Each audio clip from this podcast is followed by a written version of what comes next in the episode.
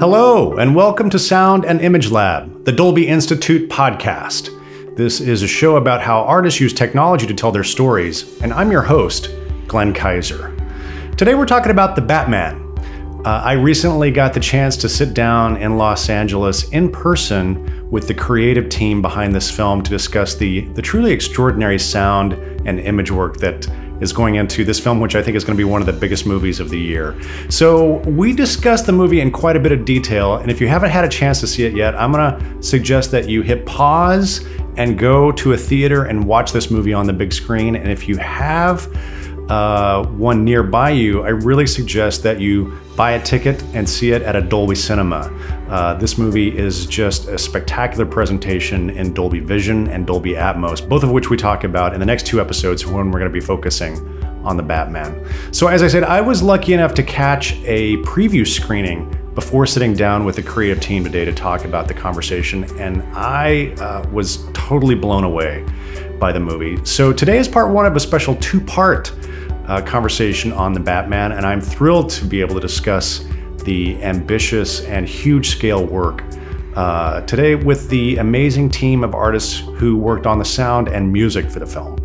So I'm joined by director and co writer Matt Reeves in conversation with his longtime collaborators, composer Michael Giacchino, supervising sound editor Douglas Murray, uh, co-supervising sound editor and re-recording mixer Will Files, and re-recording mixer Andy Nelson. Uh, and uh, for those of you who have paid attention, this is a creative team that's been working together for a long time, all the way back to Cloverfield uh, many years ago. So it's a, a, team that has a great working relationship, great collaboration, and as you can tell from this conversation, they have a lot to say to each other. This was a really fun, vibrant discussion, and uh, uh, they were also eager to get back together and talk about the film. That I, I, will say we went a little long in this conversation. We we discussed it in quite a bit of depth. It was a really fun, spirited conversation. So uh, it was just a fascinating glimpse into the making of the film and how this team collaborated. I think you'll really enjoy this conversation. So let's just jump right in. I started by asking Matt Reeves, the co writer and director of the film, what drew him to the Batman and what made him want to spend what ended up being about five years of his life in this universe working on this film. I loved Batman since I was a kid. I mean, Batman 66 was sort of my Batman. That's when I was born, and I loved Adam West. And I had always loved the character and loved the movies. You know, I just thought that they were um, they were like the best comic book films, right? I just I just love those movies. And you know, it's interesting because we were finishing War for the Planet of the Apes, actually this group. Um, and actually, I, would, I shouldn't even use the word finishing. I was like deep in the middle of post. There was so much. We hadn't even begun the mix yet. I was still finishing the edit, and we were doing a lot of stuff with Weta and doing all of that. And so I kept getting this phone call from Warner Brothers saying they really want to have a general meeting with you. And I was like, yeah, I understand, but I, am in the middle of doing this Apes thing, and you have no idea because you you make the movie again in Apes. You end up working with the animators to make sure that Caesar does what Andy Serkis did, what Toby Kebbell did. So I kept turning them down, and then my agent called me because you know that general meeting, it's not a general meeting. It's it's about Batman, and I was like, oh, okay, well, okay, I'll, I'll meet with them, and um, and so I had the meeting. Now I read the script and at that point, Ben was supposed to be doing the movie originally. And so I read the script and I, I, I, totally understood why they wanted to do that version of the movie. But I thought, I knew that for me, everything I do, I have to have a personal way in. I have to have something in it that kind of allows me to have a compass so that as I'm going through and we're talking about every decision that we're making, I know that there's something in me that sort of is pointing to my North Star. So I have to have that. And this script, it was it was totally valid. It was very exciting. It was like a kind of a James Bondian action film, right? Action film. It was like another, and it was connected to the DCU. There were like big characters from the other movies. And so I thought the meeting was about me saying, I think I'm not your guy, and then going back to the Apes film. And an interesting thing happened because when I said, listen, I totally get why you want to do this and it's great and I'm just not the person. They said, well, wait, what would you want to do? Which weirdly is exactly what happened to me on the Apes films because I thought for sure, well, I see what you're doing and then I, you're not going to want to do what I want to do. And they said, well, no, what, what would you want to do? And I said that I really wanted to do a story that put Batman as a character um, at the center of the arc, at the center of the character story, so that it wasn't about him you know, obviously at that in, at that stage, there wouldn't you wouldn't do an origin tale because it was Ben, and so I was like, well, what I don't want to do, what I've often seen is at a certain point, once you go through that very emotional story for Batman, the stories start to slant more toward the rogues gallery characters, and and those you know, there have been some great ones, I mean, amazing ones, but I was like, but I would love to do something where you take an imperfect Batman and give him a story a detective story, go back to the noir sort of elements, the Bob Kane, the Bill Finger stuff, and then find a way to have that story take him on a journey that sort of, uh, I guess, sort of reveals the corruption, the history of the city, but ends up doubling back and becoming very personal and talking about the origins that we don't see so that it became something that could rock him and that his character could have an awakening so that you could have an imperfect batman that would have to find a way to evolve by the end of the story. Because a lot of times that character i think at a certain point becomes sort of very rigid. He, you're sort of like, okay, so the rogues galleries come in and he knows he's on the right side and he goes after them as hard as he can. He's willing to sacrifice himself, but he's kind of already mastered himself. And I wanted a character who hadn't mastered himself. And and I said I also felt that by doing that, you could create a very emotional Batman story. So one of the things that was important to me was the intimacy that you were talking about. I wanted this to be an emotional story. And I said, and if you like that idea, you have to wait for me for like six months before I can even begin to tell you anything more about it because I've got to go back and finish this apes thing. And to my utter shock, they decided to wait. And then in the interim, Ben was reevaluating what he wanted to do, and, and he he ended up stepping out of the film. And then then the opportunity to sort of still tell that story, but to put it back into earlier years. That's when the idea of doing kind of a year two Batman came out, and that's how all of that began. And the way you approach the character of Batman feels completely fresh. And it, it, it, always to me in the past, there's been a big a big difference between Bruce Wayne and the Batman. And yeah. to me, they feel much closer. Sure. And was that something that you and Robert worked on together? yeah. well, kinda... you know, what I wanted to figure out how to do was how to approach Bruce Wayne in a way that was fresh and different. And I felt like he had to be the Bruce Wayne that we know. He comes from, you know, this sort of storied history.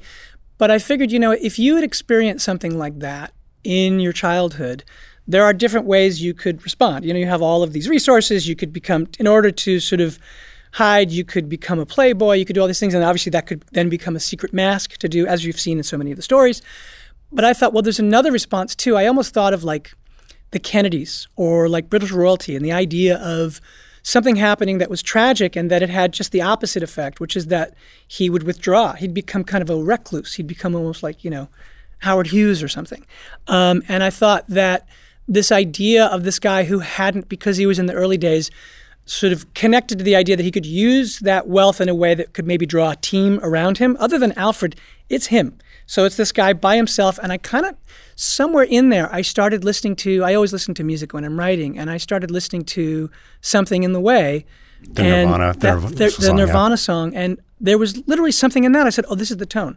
I sort of kind of get what he should be based on this and I, I, almost saw him as like a rock. I saw him as obviously he's quite different physically than Kurt Cobain, but this idea of this guy who's sort of very sort of drawn into himself, kind of a creative, troubled soul who kind of had his amps all over his you know decaying manor, his de- decaying Wayne, Wayne Manor, and the amps in this case would be all of the projects, you know, building his car, doing all of this stuff that he would do it himself. So that was this idea of kind of trying to find a way. Honestly, he doesn't know how to be Bruce Wayne in this movie. Mm-hmm. So when he there's a moment where he sees an opportunity to use Bruce Wayne as a cover because the weird thing, and this is one of the things in writing the story that was sort of um, a challenge, is that if you're going to try and ground this practically, which is one of the things that was important to me, there isn't anything practical about being Batman because when you're wearing a cowl and you're looking for crime, you are the most visible thing on the street. Like, what are you going to do? Walk by a 7 Eleven and go, that guy's in a cowl. I've seen that guy before. That guy, what's going on? Drive around in your Batmobile. Like, you can't do any of that. So, but you also can't be Bruce Wayne because Bruce Wayne is a legendary figure. So, there was a, um, there was a something in, in, my deep dives going back to uh, the Frank Miller Mazzucchelli year one, and in it, there's a moment before he comes back becomes Batman where Bruce Wayne goes to the East End and he's dressed kind of as this drifter. And in the in the notes in the commemorative edition, you can see that Frank Miller wrote to Mazzucchelli and he said, in it, Bruce looks like he just won the Travis Bickle lookalike contest. And so he's wearing like uh, this sort of drifter outfit. And I was like, oh, we could use that. And then somewhere in the story, I realized, oh, wait, there's a moment here where he's going to realize it's actually an advantage to be Bruce Wayne when there's the scene that where he goes to the mayor's memorial and there his disguise is being Bruce Wayne, but he actually doesn't know how to be Bruce Wayne. So as everyone approaches him and says Bruce Wayne, he's just like, I don't want any of this. So it's a weird thing where it's an advantage. He's kind of undercover as Bruce, but it also he has to deal with the stuff that's the baggage that is the thing about being someone so famous who's been that famous since childhood and doesn't want to have anything to do with it. Yeah, yeah. So you teed up about twelve different questions that I want to that I want to okay, ask cool. about that, and and obviously to draw you guys into the conversation. I mean, this is it's extraordinary to have uh, uh, as long a run together as a filmmaking team as you have all had since Cloverfield in what 2007. So 15 years you guys have been working together um, wow. as a as a team, uh, doing some just uh, some truly amazing work. And so you said you were th- you think about music. Uh, you, you, write with music, and you're thinking For about sure, music. Yeah. And uh, obviously, the Nirvana song was something that popped. At, that, that I, I didn't know about, about that. You didn't know that? No. Yeah. I honestly, I never knew about that. Until, I never told you that? No. That's so interesting. That's so cool. Can okay, I just so, say one of the things that, not to sort of interrupt right here, but one of the things that was really, one of the first people I called was Michael. And, you know, Michael and I have this, relate. I mean, I love Michael and, and we, I love these guys. And, and we, there's a reason why we've worked together for 15 years. It's like, I can't imagine making a movie without these guys. And Michael loves Batman as much as I do. And one of the things he said to me, he goes, I'd love to do something we've never had the chance to do. And I said, What? And he said, I want to write the musical suite, which he always does. At the, there's always an amazing moment on the movie where he, where like he's seen a rough cut of the movie that's like 16 hours long, and he goes, "Okay, I saw it. I have some ideas," and he plays me this thing, and then I cry. and Michael said, We're going to do that before you ever shoot a frame. And so not only did I listen to Nirvana, but I listened to Michael's music, and we played my. I played my the music. Michael did this suite for us, which is the music from the movie. I mean, he created all this. He would he was sitting. He sent me a little thing, and he's sitting there playing piano. He goes, "What do you think?" I was like, "Oh my god!" And then he surprised me on the night before um, Rob Pattinson was supposed to do his screen test. So I drove up to the studio. It was like one of these things where you think, oh my God, we're in the history, we're making this Batman movie. Michael has just written this incredible score. And I just got it on an MP4 that he sent me, which he called Molto Misterioso. I was like, what is this? it was like a total surprise, which if you know Michael, you understand, like he's, this is the way Michael is. And I was sitting in the car and Dylan Clark, who's my partner, came and he was ready to go inside. I said, no, no, no, get in the car. And he sat in the car and I turned up the music and we both listened to it and we both cried. I was like, we're doing this. This is crazy. So we had that music from the very beginning. Anyway, not to usurp, I want you to talk about it, but it, but it was just like Michael did something very special on this movie that I've never been able to experience before, which was he wrote this music. Yeah, you know, Matt and I talk a lot about this stuff prior to him usually going in filming and all of that. I mean, we have a lot of conversations about it. We also love so many of the same things and we also the fact that he was interested in doing it from a perspective of someone who's a, a, a, detective, an imperfect detective, someone who's still figuring out their life, and that there was going to be so much sadness surrounding all of this, and so much uncertainty, and so so much a conflict of identity. Like I loved all of that because those are sometimes words that are thrown into other films and other things, but they usually don't coalesce into the the, the truth that you want to feel. You know, and this Matt has a way of always bringing out that that truth, the ugly truth of what is, and I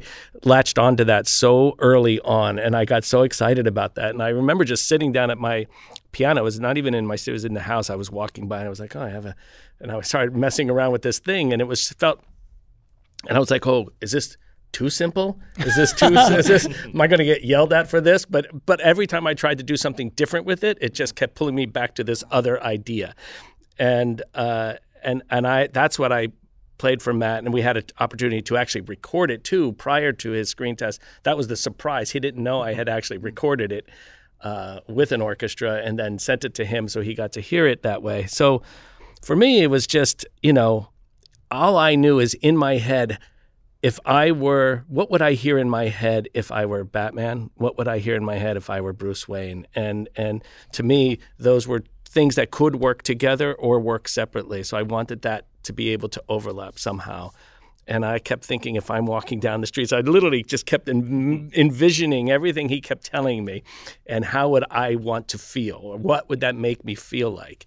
You know, and everything I write really does come from a place of how would I feel if I were in that situation? If that were re- if that were me being exposed to all of these experiences, how would that make me feel? And it's it, and it's hard to do sometimes because, especially with Matt, it's hard to do because it's it's usually things that make you examine areas of yourself that you don't want to look at, you mm-hmm. know. And uh, but but in order to get to that truth, you have to do it. So it's it's a bit like acting, I guess. Yeah, that's what you're describing is you're like a method actor. Yeah, yeah, yeah. Totally. And it's and and, and at the end of the day, it's you're tired. you know, sure. you're exhausted because yeah. you're, you're. It's like going to therapy for eight hours, and you're just kind of like you know. But that's I feel like that's why I love working with him because when you walk out of whatever it is he's doing, you always feel a sense of truth to it, and that's that's that's what I look for in almost anything. You know, just that sense of truth, so I can feel like I actually I experienced something there. So, did you have those pieces to play back on set for actors? Did you like did. use that you know, to, it's to get interesting. people? One of the things, yeah, I did because one of the things that I, um, so like Rob, when we first, Rob, of course, wanted to completely immerse himself as well. Here's a weird thing too about it, which is that in terms of Rob, once I started writing the younger version, I started looking at actors, and I just very early on, for some reason, I just knew it was Rob. I wanted it to be Rob, and I thought, and Rob had done all of these sort of um, indie movies, worked with really, really great directors, and who knew if he would ever want to go back to doing a blockbuster? You know, didn't know if that would be interesting to him. But I was like, it's got to be Rob in a, in a kind of like insane way that made no sense. Turns out that he was obsessed with Batman, I guess, as you know, so many people are. And he, when he found out I was doing it, really was interested and was tracking it secretly on his own. And then we ended up connecting together. And once we had that moment where first we met and we went we talked about the script for a long time. And i was like oh i love this guy. And then we did the screen test. And then after we did the screen test actually interesting thing i took the piece of music from the screen test. There was some there was this thing cra- crazy thing we did where he was wearing you have to do we have to wear a bat suit literally to do a screen test. This is one of the things. They have to make sure you look okay as Batman. It's so I mean it sounds kind of ridiculous, but every Batman obviously other than Keaton because Keaton was the first of the Warner Brothers run, he wouldn't have put on Adam West's suit because that would have been a little strange. But literally when you come in, you can't make your own bat suit, so you have to wear one of the old ones. So, and it happened for every single one of them. They put on the old bat suit. So we went to the archives. We looked at that. He put on. He ended up wearing. He claims it's George Clooney. I thought it was Kilmer. Whatever it is, it had nipples. and when he was auditioning, I was like, oh, you know what's really cool? There was a moment where he didn't have the cowl on, and I thought he looked so cool. And I was like, you know what I'd love to do? I said, I'd love to just take you and have you go against the mirror and just put on the eye makeup and we just put it bathed him in red light. And this became a signature thing. I was like oh we have to put this in the movie. And rob did it so magically it was like I thought he, he was like looked like a young Marlon Brando or something, putting on his eyes. And for the test to show the studio to tell them there was no question in my mind that it was Rob, I played Michael's music. So I was like, well, there's something special about today's test, and we put it up on the screen, and everyone watched it. And it was a very magical moment. And so that music is a big part. I mean, obviously Rob was great as well, but that music was transporting because that scene wasn't one of the planned scenes. And when you just saw him putting on that makeup and hearing that Bruce Wayne, it's the very very emotional Bruce Wayne music, and he's putting it on. I was like, I just, I don't know what this movie is, but I want to see this movie. And so when we started, then once it was Rob, I said, hey, listen, I'm going to give you everything that I have to give you a download. And he looked at all of these stills and these comics that I had read and just the movies that were references for me and uh, stuff. There was a book called Mindhunter, which was all about uh, profiling serial killers, and that was important to me. But I had Michael's music. And when I played it for Michael's music, played him Michael's music, he called me up and he said, Oh my God, all of that reference was so helpful. He said, But the one thing that really sort of got me, the thing that tells me the most about who this guy is, is Michael's music. So, yes, I did play it for him. I played the music for everyone, and there were times that I would play it on the set, but this was a key for Rob to get into the character. So, like I said, it was a very unusual and a special experience, and Michael's music was, was key to everything. It was really cool. So, guess what? Every director is going to want you to pre compose. That's an interesting challenge. How do you compose without without the picture? It's. I think it's about understanding the material. It's about being able to imagine what what is coming. You know, and and and again, in talking with Matt, you know, there's such a sort of a deep relationship between us that that you know there was no misunderstanding the direction he wanted to go in. That is for sure. You know, and then it was about me, okay, that direction, how do I envision that direction? Because usually I do rely on a early cut or something that he's done to go, oh, here's where you're going. And this was something where it was more like, okay, I embraced everything he told me and I just then just use my imagination about where I would go with that if, if, you know or what felt right to me what felt I keep using the word truthful but that's really what it's all about what felt truthful to me. Quite freeing though right? it is it is it's really freeing yes. No it's it's also scarier because you're putting something out there that you're like I don't know because there's not a frame of film has been shot so I don't know this could be you know looked at and thrown out but but uh but in terms of just creativity and making something, yeah, it's it's much much more freeing, you know. Well, and, and the music side. guides the way that it's cut too, because then we have the music to cut to. Usually, what happens is you temp. Now, I'm always temping with Michael's music, but sometimes as a piece, he doesn't hasn't done something like a tone of this thing, and so we're pulling in this and that and shaping something. And then Michael looks at that and says, "Oh, I think I have my own version of where I can do that. This will be really mine." And Michael takes the music and does something you never would have imagined. But in this case, we actually had from the beginning, as we were putting scenes together, the music, and so you actually you get into a dialogue with the you know the image and the music. Like obviously, with that particular theme that Michael talks about, with the repetitive thing, that put that was completely from what we described, this kind of obsessiveness. But then when you hear it, that brings images to mind. And then suddenly the way that I'm shooting it has something to do with this dialogue about the music, and it went all the way through the cutting that way too. Anyway, I didn't. well, no, I was just thinking about how modern music, movie music tends to be so in love with sync. Yeah. picture, and that's not actually that helpful for what we're trying to achieve, which is moving the audience, mm-hmm. right? And so if you just if everything's involved with trying to hit a cut or something like that, it just doesn't work emotionally the way we would most benefit from it working. Yeah, you know. You, you said that I'm getting this sense of like in you know in, in that Star Wars franchise when they put the blast helmet on, and then you can feel the Force even better because you're like not that. you're not limited by what you're seeing. That's right. I, I love you talking about um, talking to Michael early, those first conversations, what about on sound design? How did you engage with Will and Douglas? And at what point in the process did that start to happen? When did you start thinking about the sound design for the film? Early on, no. I mean, here's the thing I always write. Here's the thing. To me, when I begin writing something, I tr- it's the first time you're trying to make the movie, right? You're trying to figure it out. And I, I always think of the creative process for me. This is why I'm a particular I'm not particularly fast, but part of it is that for me, what the creative process is, is that it's like being in a room with no lights on. And everything you need is in the room, but you have no idea where it is. And you're on hands and knees. And you are just crawling until something you grab feels like the right thing. And when you start gathering those things, it starts to sort of connect. And that's how I feel that's so I live in utter terror and desperation. That's basically how that works. And on the page, I start trying to think, well, what does it look like? How, how, I'm trying to watch the movie on the page. And so I'll describe shots and I will describe sound. And I'm always thinking of these guys. In fact, when we did Let Me In on, on Skywalker, they set me up in a room because they said, oh, you know, you could come to Skywalker and write, which I had never done either. And you know, you made me this soundscape. You both made me this soundscape Doug, yeah. with this little piece of um, of Arvo Pärt music, right? But then you mm. created all these winds on it. And so as I was writing, I write to sound, and so I'm always thinking of sound because it's, I like the idea that movies, for me, what I get transported into sort of movies is the subjective experience. I like the idea of going through a film in the shoes of a character who you aren't.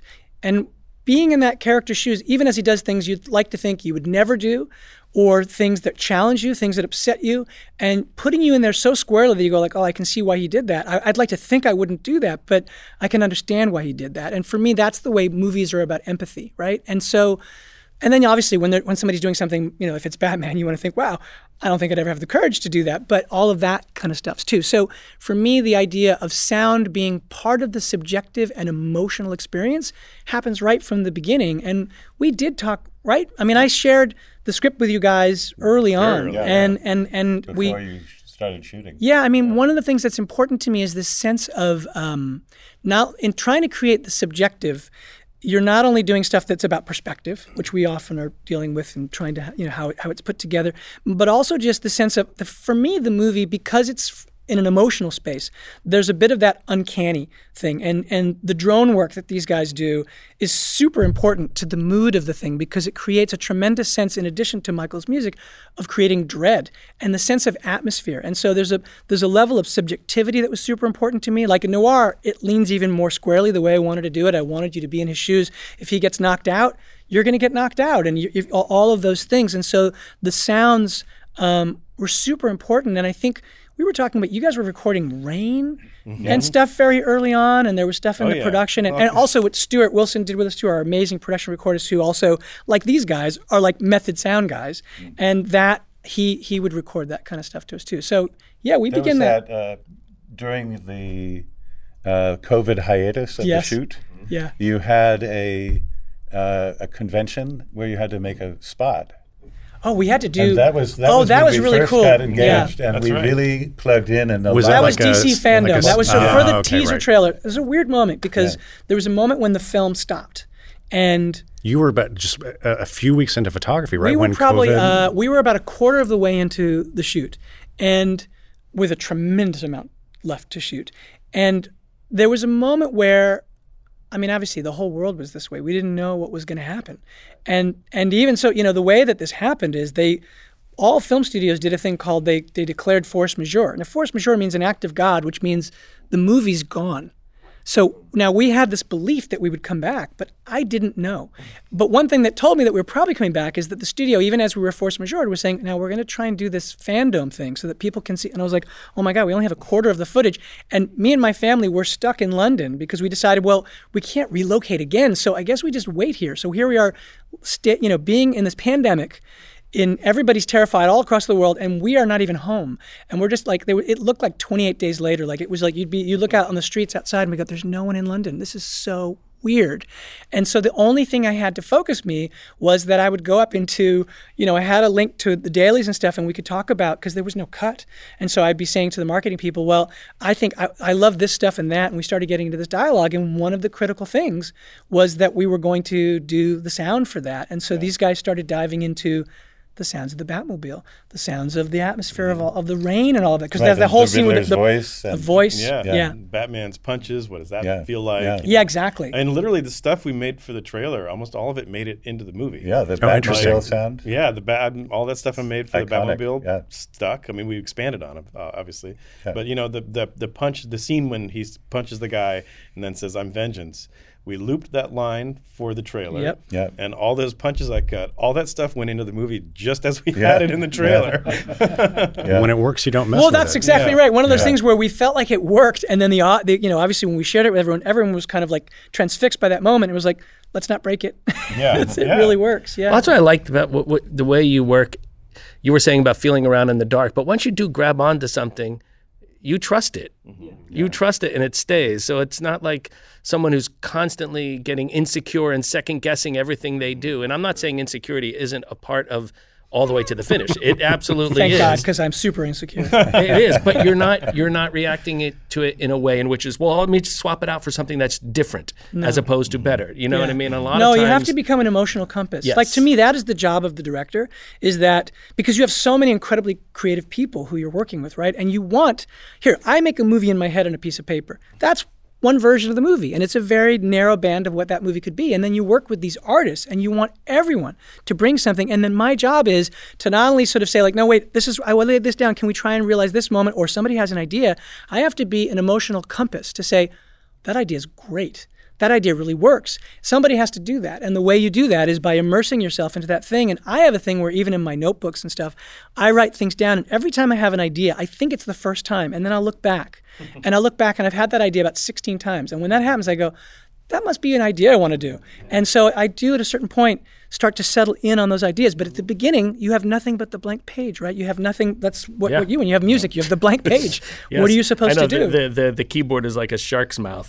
yeah. and you're putting your hands into that. You're like, uh, yeah, staring at the blank canvas is the hardest part of the creative process. Yeah.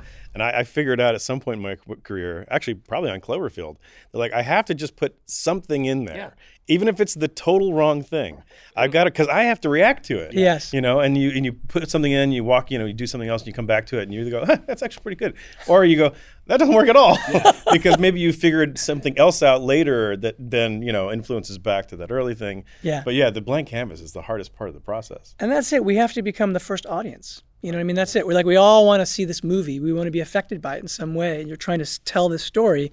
And all you can do over the course of this movie took five years from the moment that I signed on. Like, it took me a long time to write. I'm embarrassed to say, and it took a long time to make. We had the pandemic, and then we had this. This mix was actually slightly shorter than what we usually have, which scared the heck out of me. But we were able Because it's a big do it. movie and it's three hours long. Yeah. So, yeah, you, had, you had a lot of. Wait, And- but you earned every minute of it. I, Almost three you hours. earned every minute of it. I two love hours and fifty something minutes. with titles. Yeah, With titles. the same point. length as What? The Godfather. Yes. and that why I was listening. The only thing that matters is we just have to ma- match the length of the Godfather. yeah, exactly. That's hilarious. well, you brought up. Uh, I, I love. The, you mentioned some specific moments uh, in that trailer, Will, that that uh, I wanted to follow up on. But um, one of the first things that I noticed uh, right away was the treatment of, of the vocals. So first of all, you've got that first with the, with the Riddler, which I want to talk about. But also, you know, previously. The treatment of the vocals for the Batman in previous iterations of this franchise has been the subject of some conversation, uh, but you went in a completely different direction. Andy, I, I'm kind of curious about like how did you approach the vocal mixing the vocals of, of the Batman and and and sort of making that tone and making it different from what we heard before. Well, because I come on, really, I'm the last to come on the on the creative process here, which has an advantage in the sense that I come in with no history, no. Uh, you know, we tried this, we tried this. I come into it as a fresh eye and ear to something that's going to be the final mix of the movie.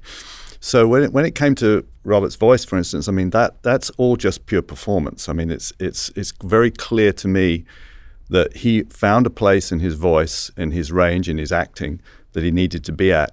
All I was going to do was protect that because the tendency often with, with the big soundtracks, of course, is that they get layered bigger and bigger and bigger. And suddenly, you know, I have to be the kind of keeper at the end to say, hang on a minute, I don't think we can hear him very clearly anymore because, you know, everyone's got so used to the dialogue and, the, and you know, you start to hear the words in your head and you don't necessarily uh, pay attention to the fact that we we have to make them as clear as possible. So I think my job in that sense was just to protect his performance. To be honest with you, Yeah. I mean, you would say, I don't know what he's saying there.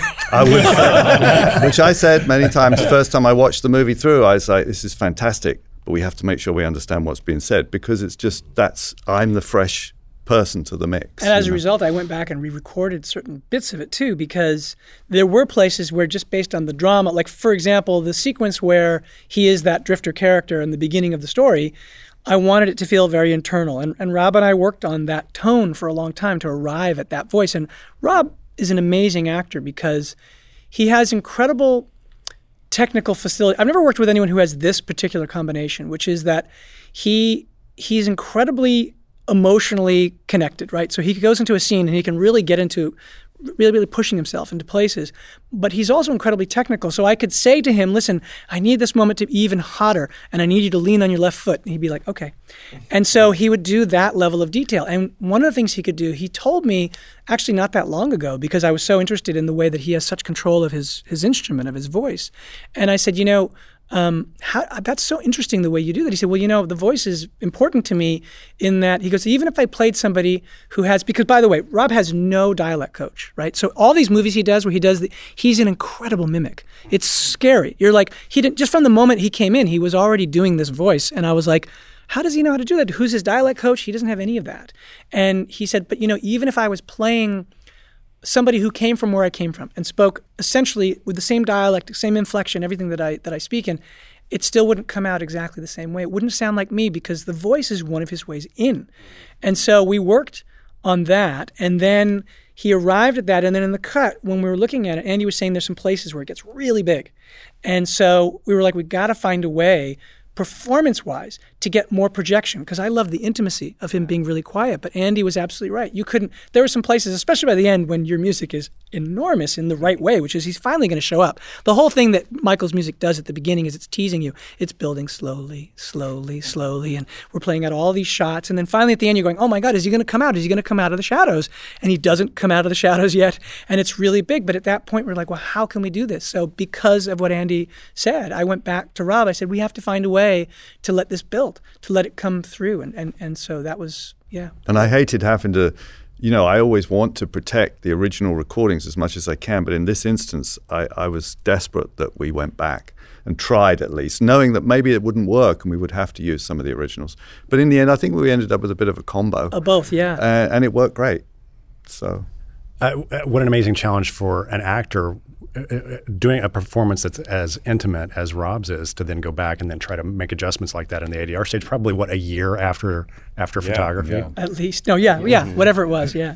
Yeah, the voice, the voiceover for that, uh, which is what we were talking about, is uh, there is that sort of crescendo of the music going on throughout that whole sequence, which is, in my mind, one of the most interesting sequences in the movie. It was actually probably the hardest sequence other than the Very Batmobile hard. chase to Absolutely. mix. Very yeah, hard it to mix. really And hard the last reel. and and, And the last reel. Yeah, okay. For those different three. reasons, I was just looking at my notes. We started on March 1st, Uh-huh. and at the end of April, you were still working on Reel 1 Yeah. Yeah. with Bill uh, in the cut. Yeah. And, you know, so th- it's, it's a complex scene sequence. Sure is. And, uh, and then, and anyway, with the, with uh, Rob and the ADR, he, he didn't like to use the headphones much during the ADR, but in that section, he lo- he wanted to listen to the music and the build so that he could feel the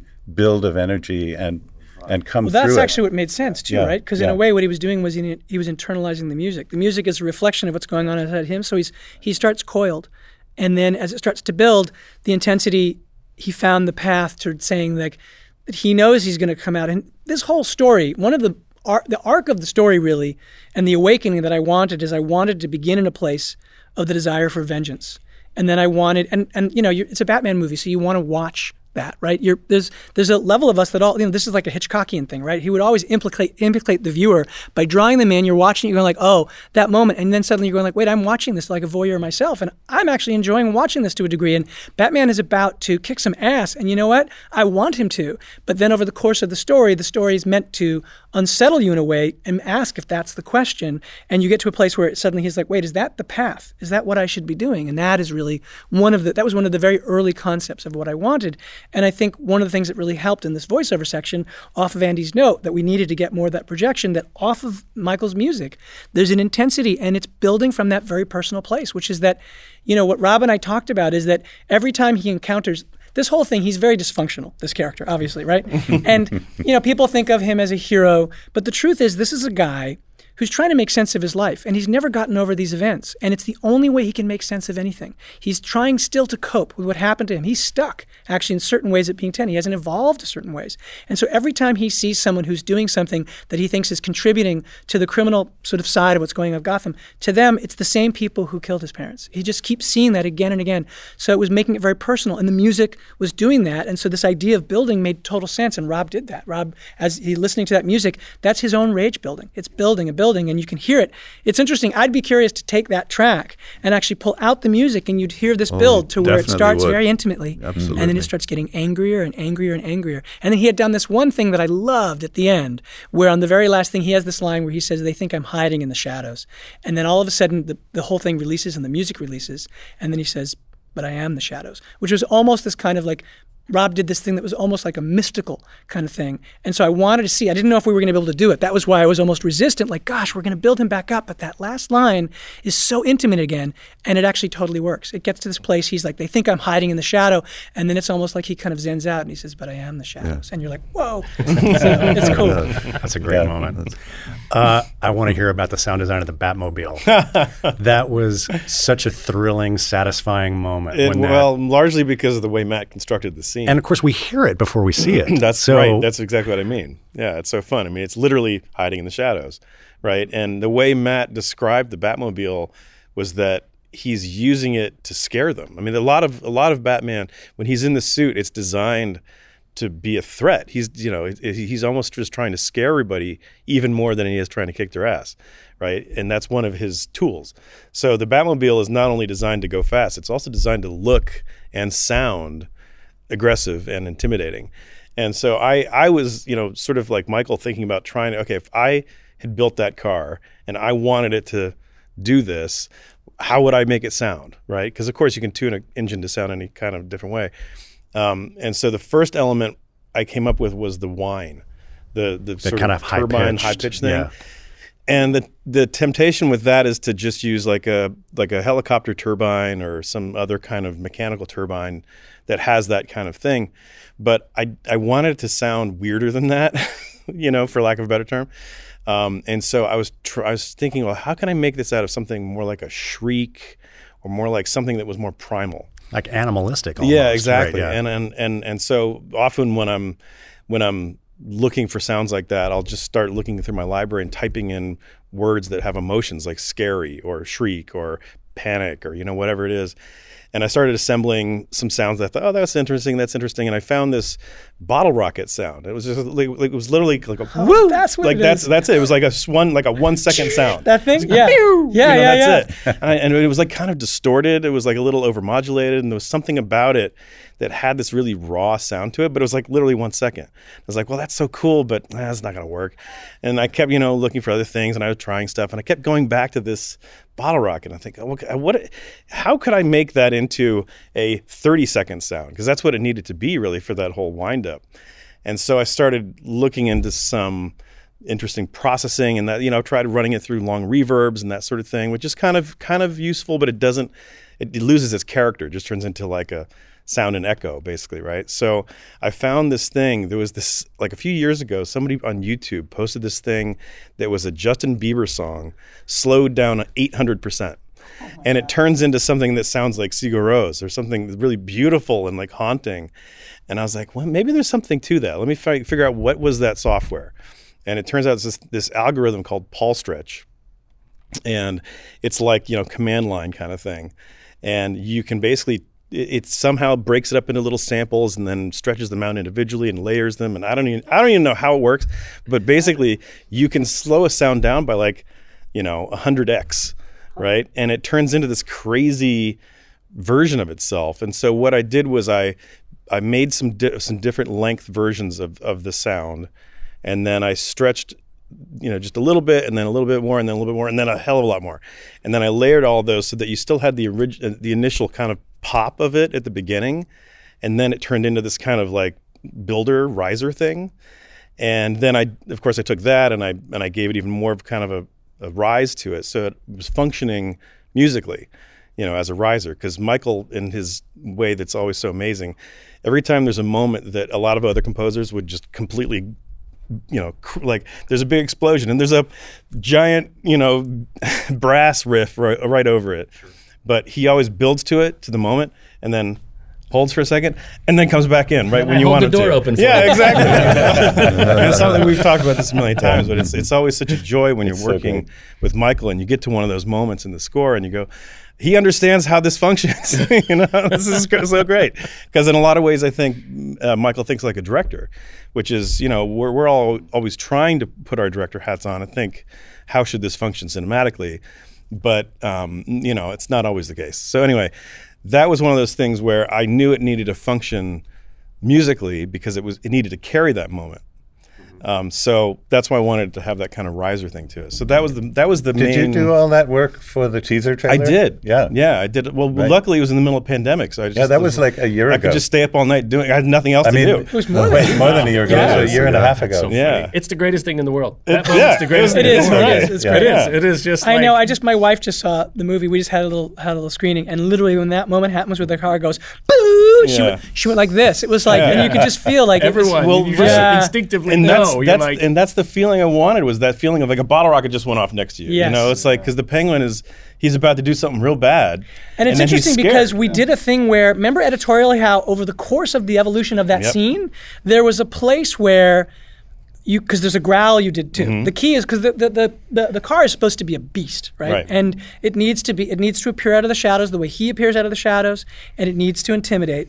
And so you had these different elements, and one of them was that bottle rocket thing, which I never knew was a Yeah. bottle rocket, which is super cool. I, and didn't, then I the other couldn't is that tell him until we were done because you never know how some director. That's not, we can't put a bottle rocket in for the Batmobile. never say that. I, you I know you about? wouldn't say that, but I mean, we to, we, I, on Cloverfield, like you know, you had me run around you go, ah, ah, ah, like, around, like we did. I was like, you know, we're, I'll do That's true. anything you think Matt's is down for cool. anything. Yeah. Yeah. but but the thing is, is that the other part was this growl thing, which was what was that? What was the engine? That well, the used? engine. So the, there was actually three things, right? So there's the there's the the whine. Yes. And then there's the What was the rocket grrr? blast. Yeah. And then there's the actual engine turning. so that's what I'm talking over. about. The engine turn. Yeah. What ca- what car was that? Uh, it's so that's a 72. Well, it's a combination of a 72 Bronco and a, s- and a 1980 Bronco. okay. Um, and Because we- one Bronco simply won't do It's it. a well, yeah, exactly. Yeah. Well, but basically, yeah. I mean, it's like it's a it's a big block Ford V8.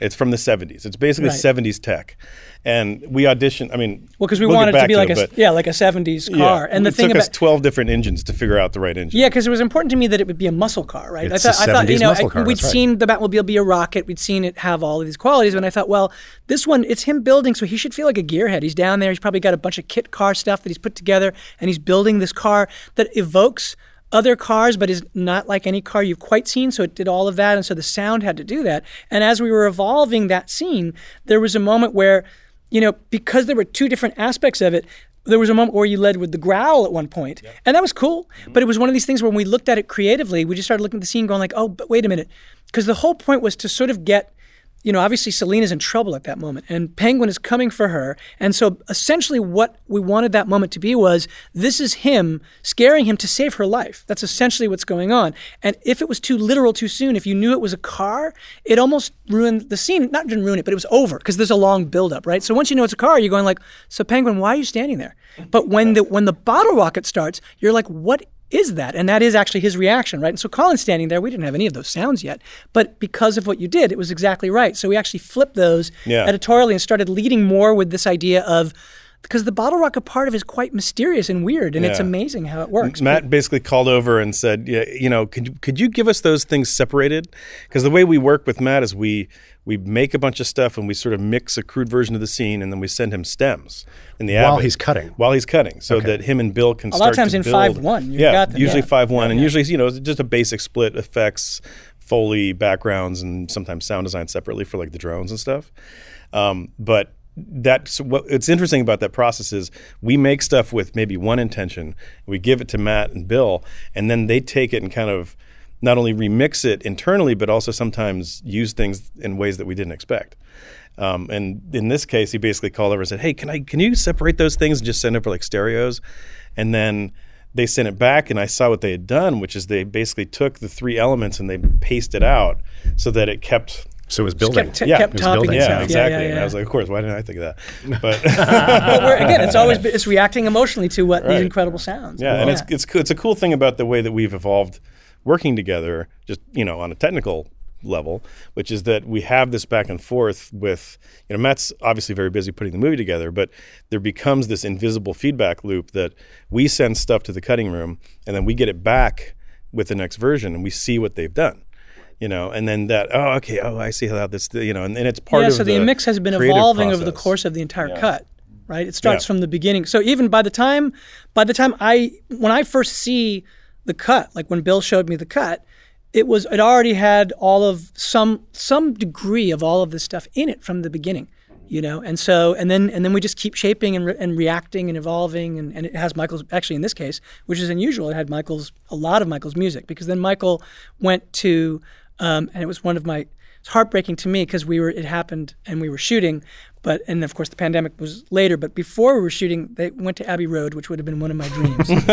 And we actually did record the music there but being a pandemic it was done virtually from my point of view which is very sad.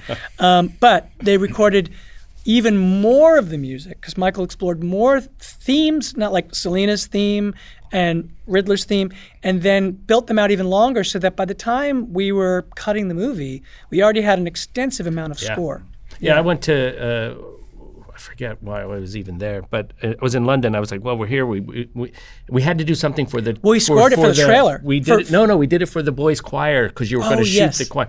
I said, well, if we're there doing this stuff, why don't we have a session where we just record a bunch of stuff? I can test out Selina's theme, you know, the Riddler, all of these things. And then I thought, well, why not just take the Batman theme and just do a bunch of different things with it and see what we could do? See, what- just run it through its paces and do it very simply, build it up just slowly.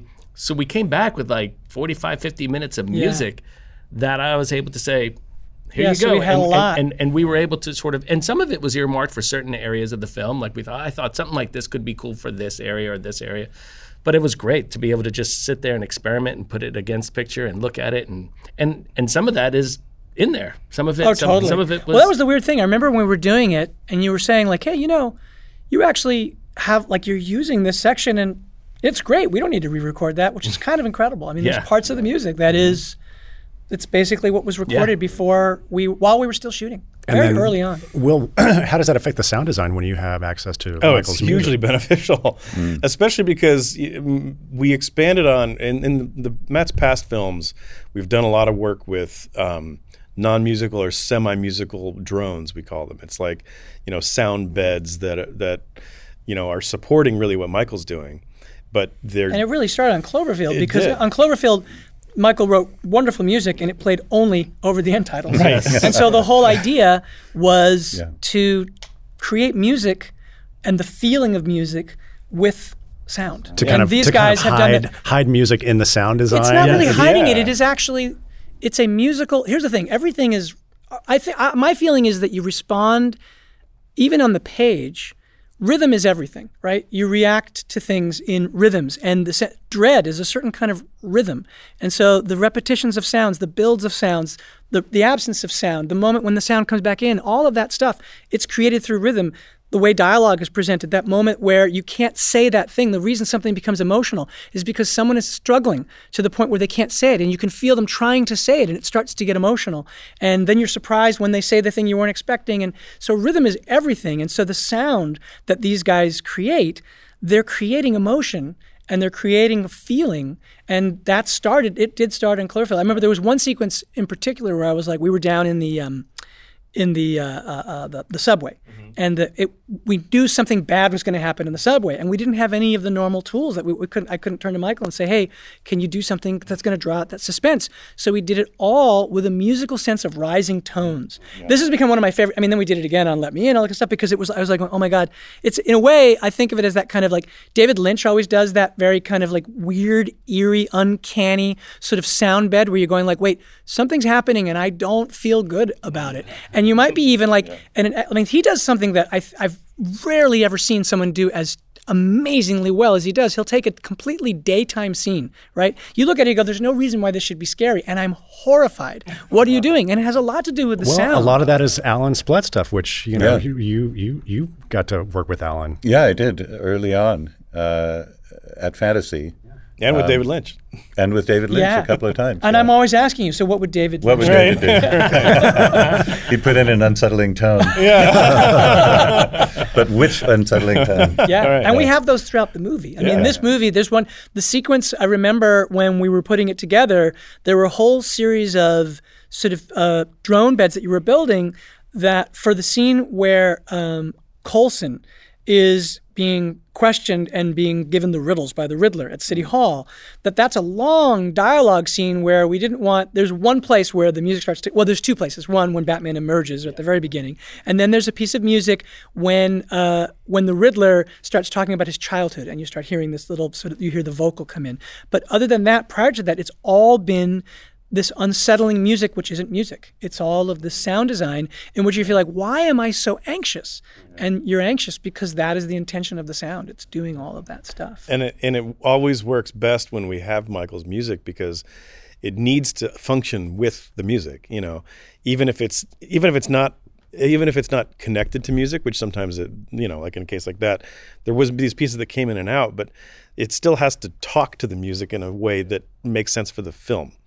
And Doug hit on a really cool thing when we did Let Me In, where he was actually taking pieces of Michael's score and and running wind, like making a sample and running winds through it and things like that to make yeah, it like a, an impulse response. Yeah. and doing convolution. Yeah, so like- drones with a with a short clip of of some music that we had from you. Yeah, so it would almost become like like the wind was was continuing the feeling that the music had the, the started, music you was know? lingering in the air. Yeah, right, thing. exactly. So that's that's you know There's a lot of that in this. I Yeah, feel like there you know, there's especially in Arkham too. There's a great that piece of music that you wrote that takes us to Arkham, which is so scary. And then when finally the the the the screen lifts, like I had always I was trying to think of that thing in High and Low. There's this great scene at the end of the movie where Toshiro Mifune finally sits down and faces this the the the killer, uh, the kidnapper, and as it lifts it fi- they're looking at each other and you got you're like who is this guy? And i wanted this to be like that. And you have this music that is so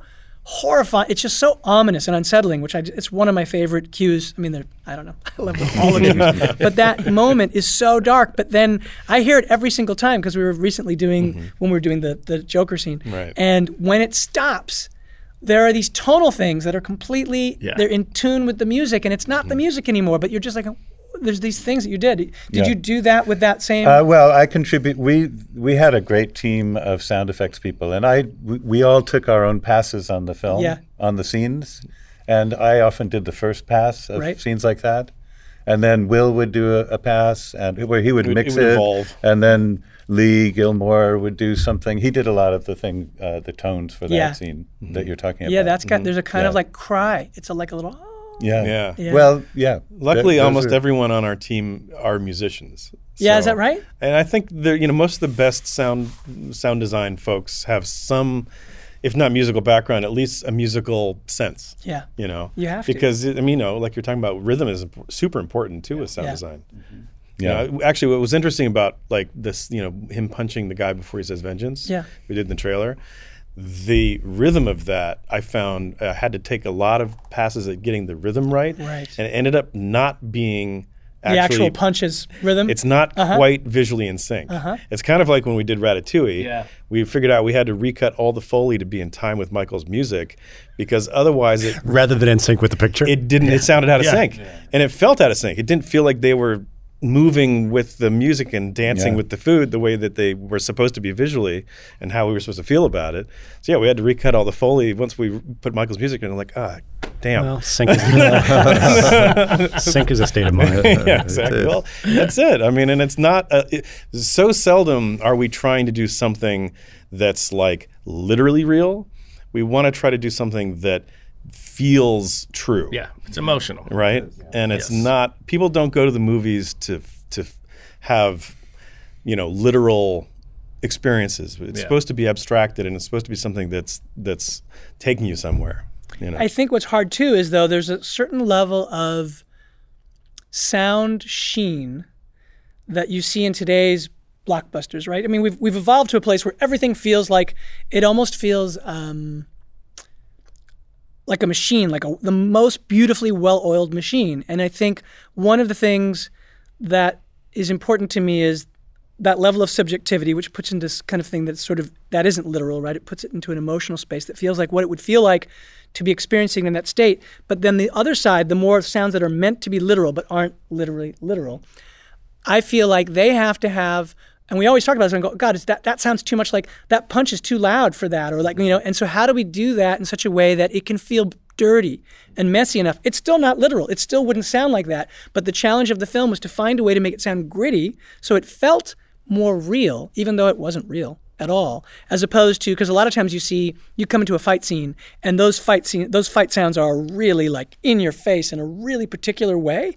and we actually even in the mix we realized there were certain things where it was more important to start bringing the voice of the person who was being hit out Yeah. ahead of the punches because otherwise you were just seeing something that felt it didn't mean anything. It was just like you just felt like it was violence but it wasn't that sense of hearing the reaction to the violence. And so all that stuff was i think one of the tricky things about this which is why while it's not literal there's an attempt i would say m- more than you usually get in this kind of film to make it feel more literal and so that's a trick too i mean you were saying that Or there were certain sounds that like are um, the sounds of the punches or the sounds of gunfire that the idea because you know there's a kind of i don't know almost like a 70s film aesthetic. Amer- like I, I love American '70s film, and like you know that growing up on that kind of stuff and feeling like, oh my god, that's that that level of expression is incredibly special. And actually, Andy's somebody who has worked with a lot of like these heroes of mine. Is incredible stuff, and the the equipment at that point wasn't as good.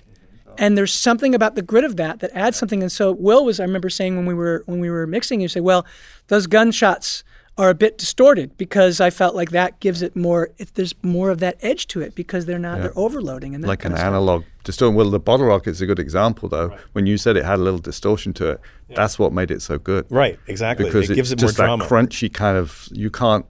You can't make that. Yeah. It's, it's that well, little and bit that's, uh, of overload. that's something is that we so figured out powerful. on Cloverfield too. Is that we, in order to to create the sense of scale of the monster, it, it it's it's a kind of the same idea with like the T Rex in Jurassic Park.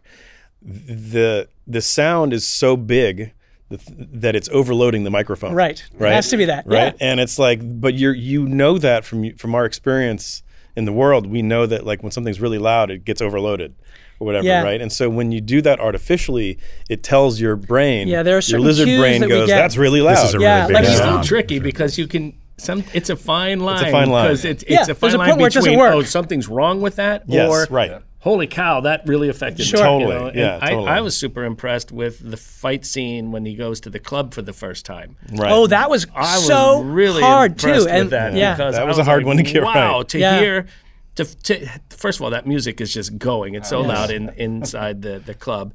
Uh, but then to f- still be able to emotionally experience the fight Yes. on a level that was that I felt was intimate. Yes. In such a that was I was very impressed. and that took a good. Long glad that time to arrive at. You know, because there were there were versions of it where the punches were much more forward, Mm-hmm. and then we were like, that's not right because you're in a club. So the, the, the weird thing is, if you can hear something that's soft and it's loud.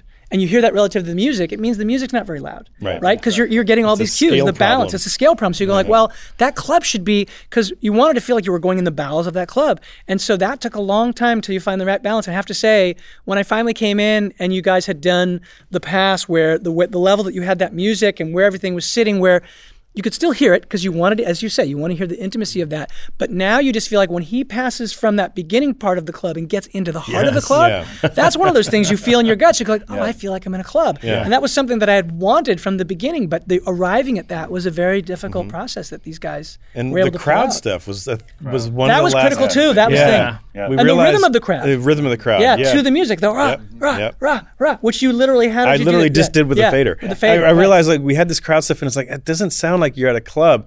And then I try, let me try like putting some rhythm on it, and literally I just was doing it with the fader, Yeah. and it ends up feeling like they're like cheering in time with the music. Yeah.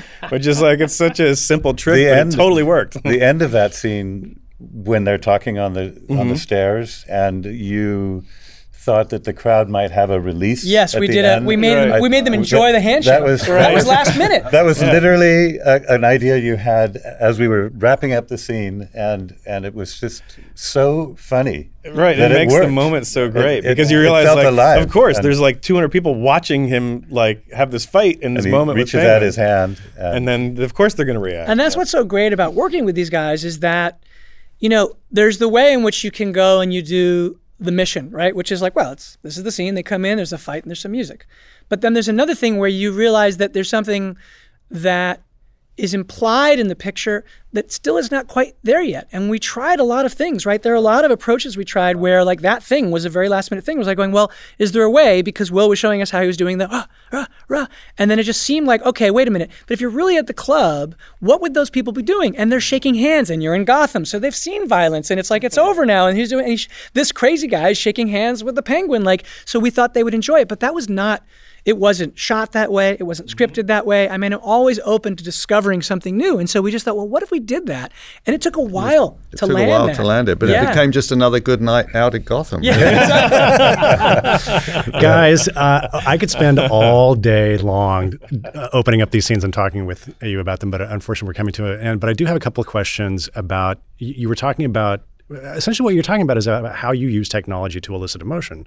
So I wanted to ask you about Dolby Atmos because there's some really interesting, not just not just the huge moments that you would anticipate, but the way you use rain, and it's all about creating this sense of tone and foreboding in Gotham City. Can so can you talk a little bit about Atmos and how you guys used that technology? Well, first of all, I wish we would have had it when we did Cloverfield.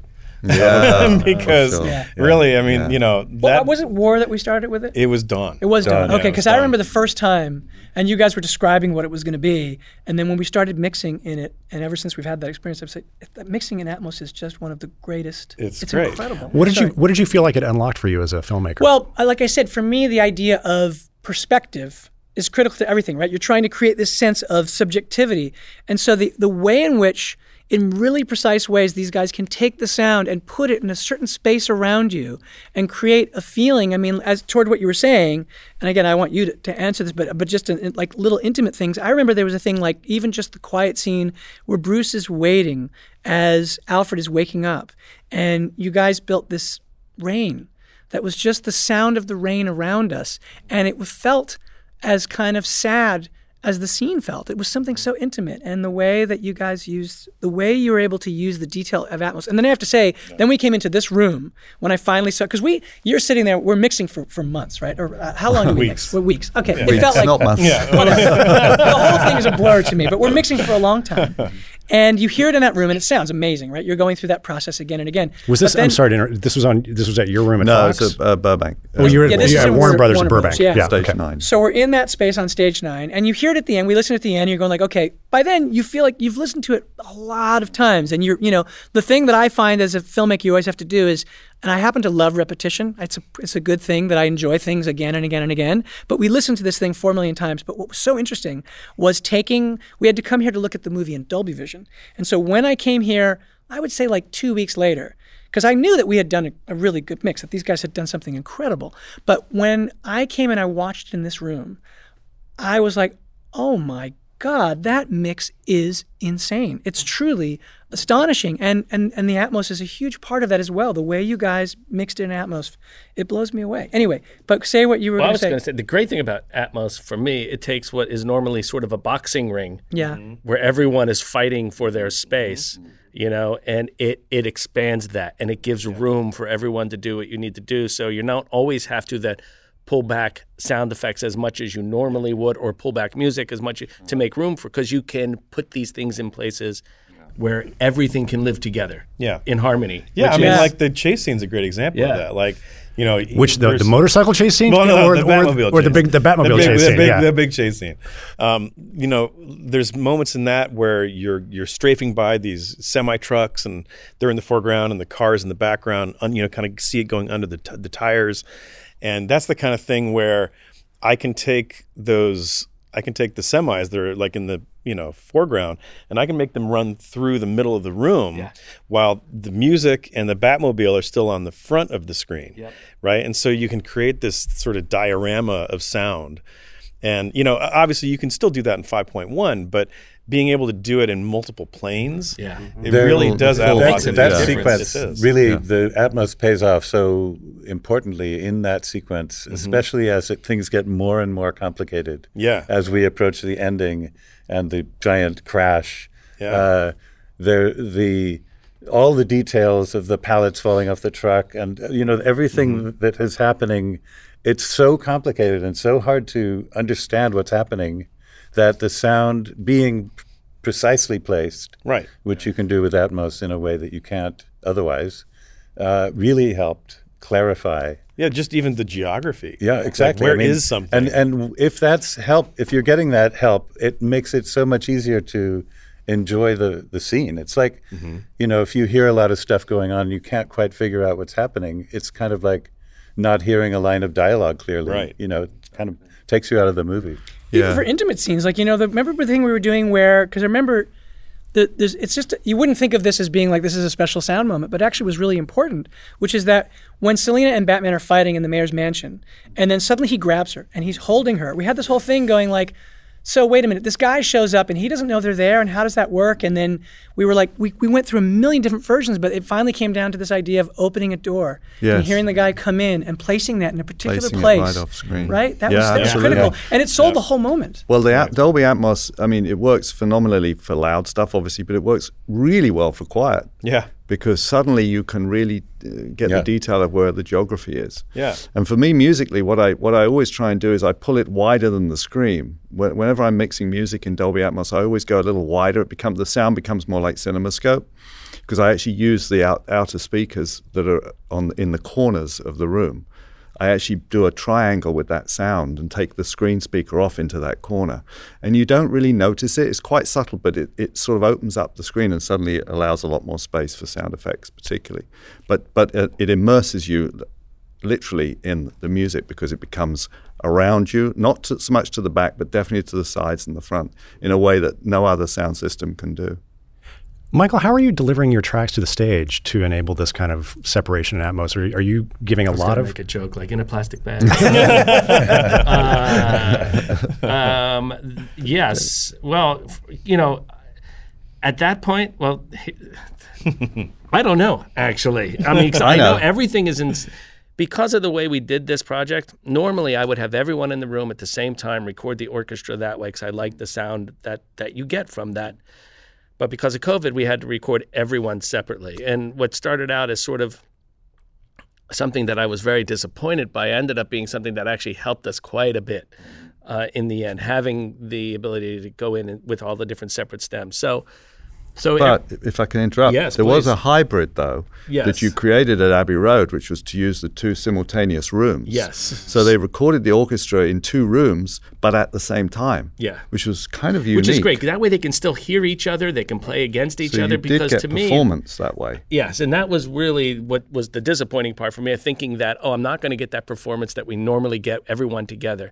But when we figured out a way to put, uh, you know, half the people in this side of the studio, half the people in this other room over there, and then booths spread out wherever, and there's cables running down all the hallways of Abbey Road, which is like It was insanity. Pink Floyd all over again. Yes, exactly, exactly. It's so crazy, but it's it was wonderful because the musicians could hear each other, you know, and that's really what it's all about: being able to hear each other and and play off each other, as opposed to playing against some like a lot of times when people do this they'll just okay i'm going to go and have a brass section they have a brass they record the brass the brass doesn't know what the strings are doing nobody knows what anyone's Yeah. and it creates this again if you're looking for truth you're not going to find it in one of those recordings and this we were able to retain that so i was So you had the ability, you had the advantage of the orchestra playing together. Yeah. But I had the advantage of having the separation. and he could place it wherever and do whatever Yeah. he wanted. And I never, whenever he's involved, I never worry about a thing. That's why I, I don't even have to think about it because I know it's in good hands, you mm-hmm. know. Thank you. And he's like mm-hmm. the master, so oh, I'm The best. No, no. I always That's feel like anything. I would say would be just ruin it. That's so Oh, funny. it's funny. I was uh, before Michael showed up. We were talking about you know what the mix process is like, and one of the things I said about Michael was. You, you always show up with your notes are very rarely actually mostly about music. Yeah. They're usually That's true. narrative. Sometimes like shut up. yeah, exactly. Yeah, a lot of my notes are usually story notes or Yeah. take the music out there. Sure. Right, You right. take That's right. you And know, Matt goes, nah. Yeah, I know. I know. You're like, no, we're not. I think we need it. Michael, it's really good what you did there.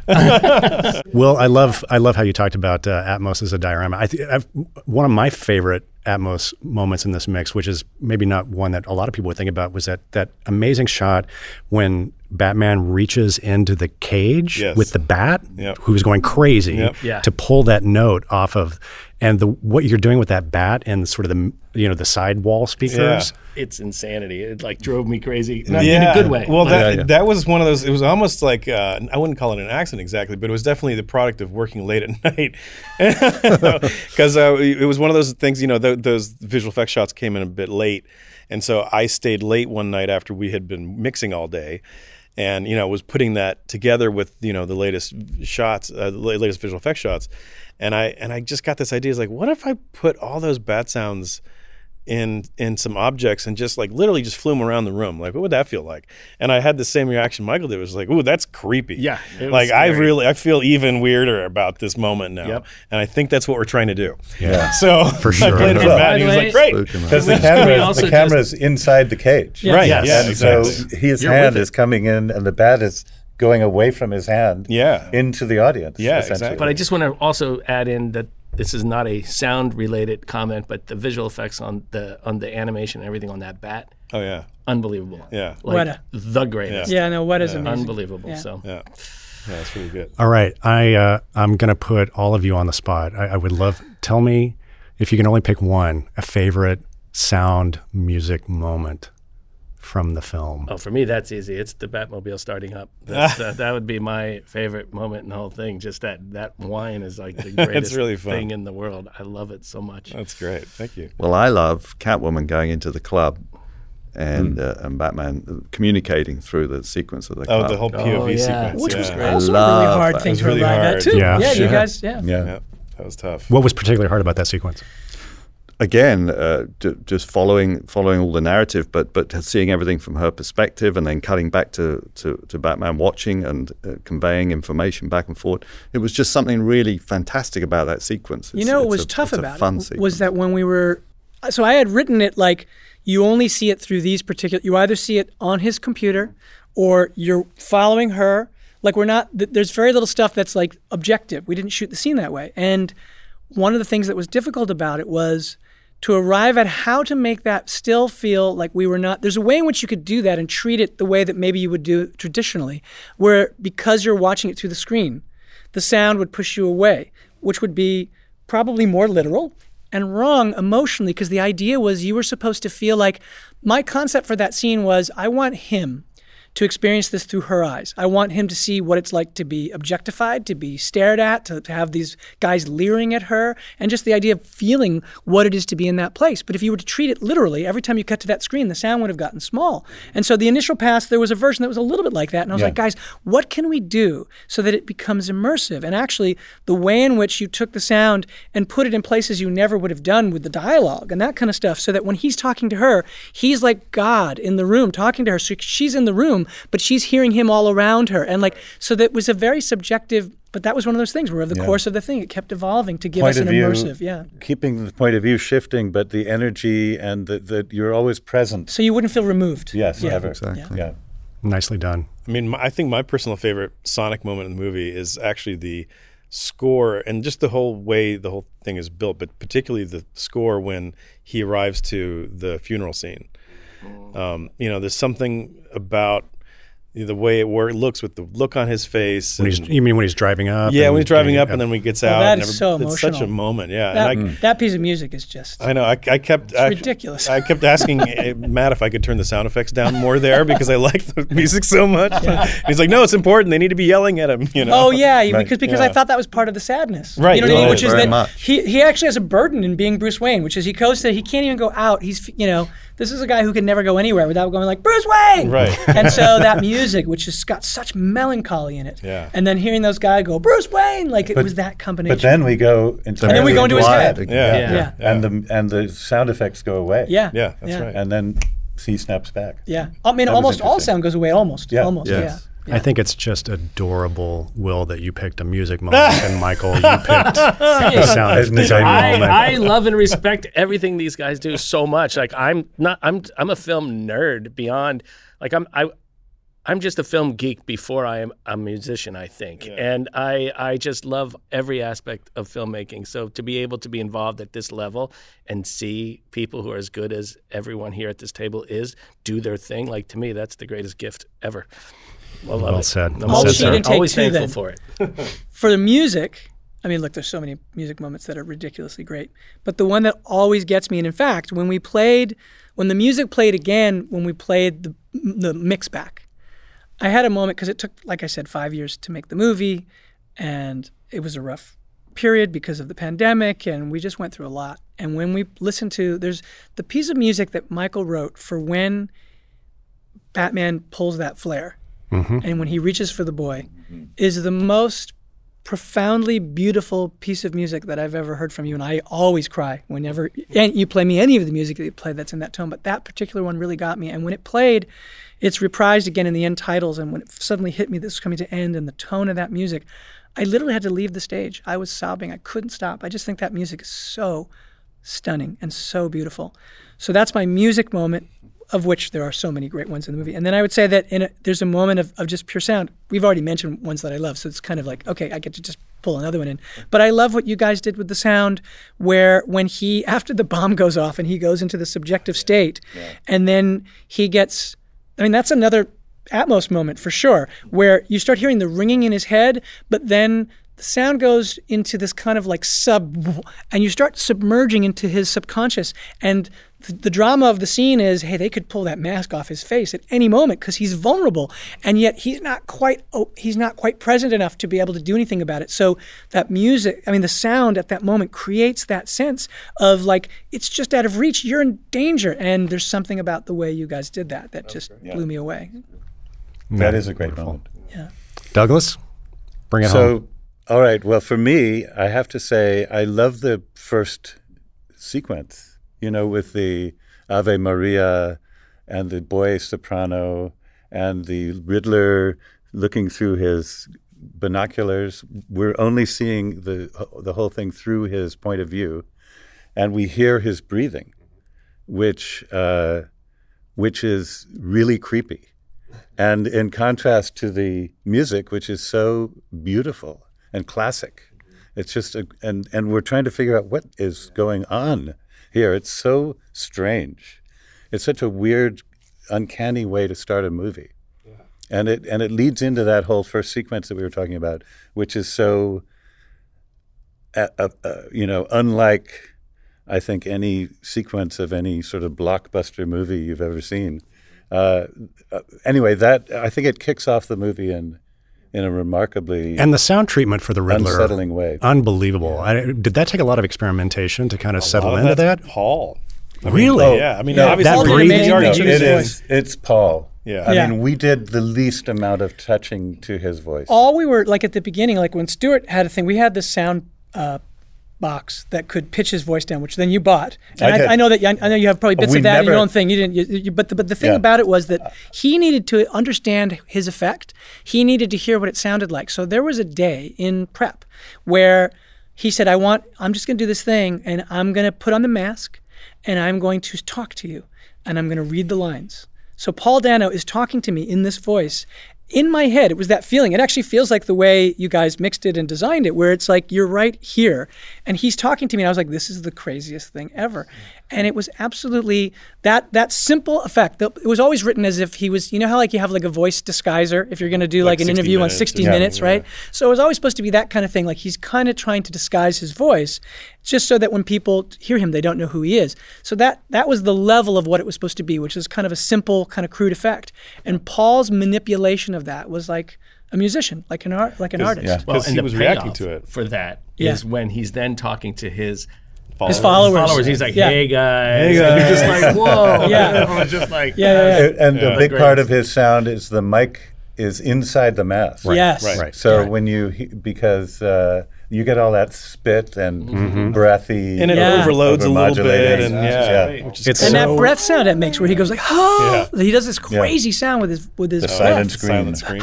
Oh, that was exactly it. Yeah, he said to us because when we were doing the, the the post and we were getting more stuff, he was saying like, I don't know if any if you used any of it, but I was I just always thought that the reason you know when I went, ah, it's because he felt that he had been so. Um, invisible his whole life and that he was basically so alone that his scream was a silent scream that he was alone no one could hear him a- so the sound he's making that that really unsettling sound which was in that teaser trailer Yeah. when he pulls the tape and does all Yeah. that kind of ah, is actually the sound of the unheard pain of the riddler That's great. yeah I think that's a good. I think that's a good way to wrap. wrap up.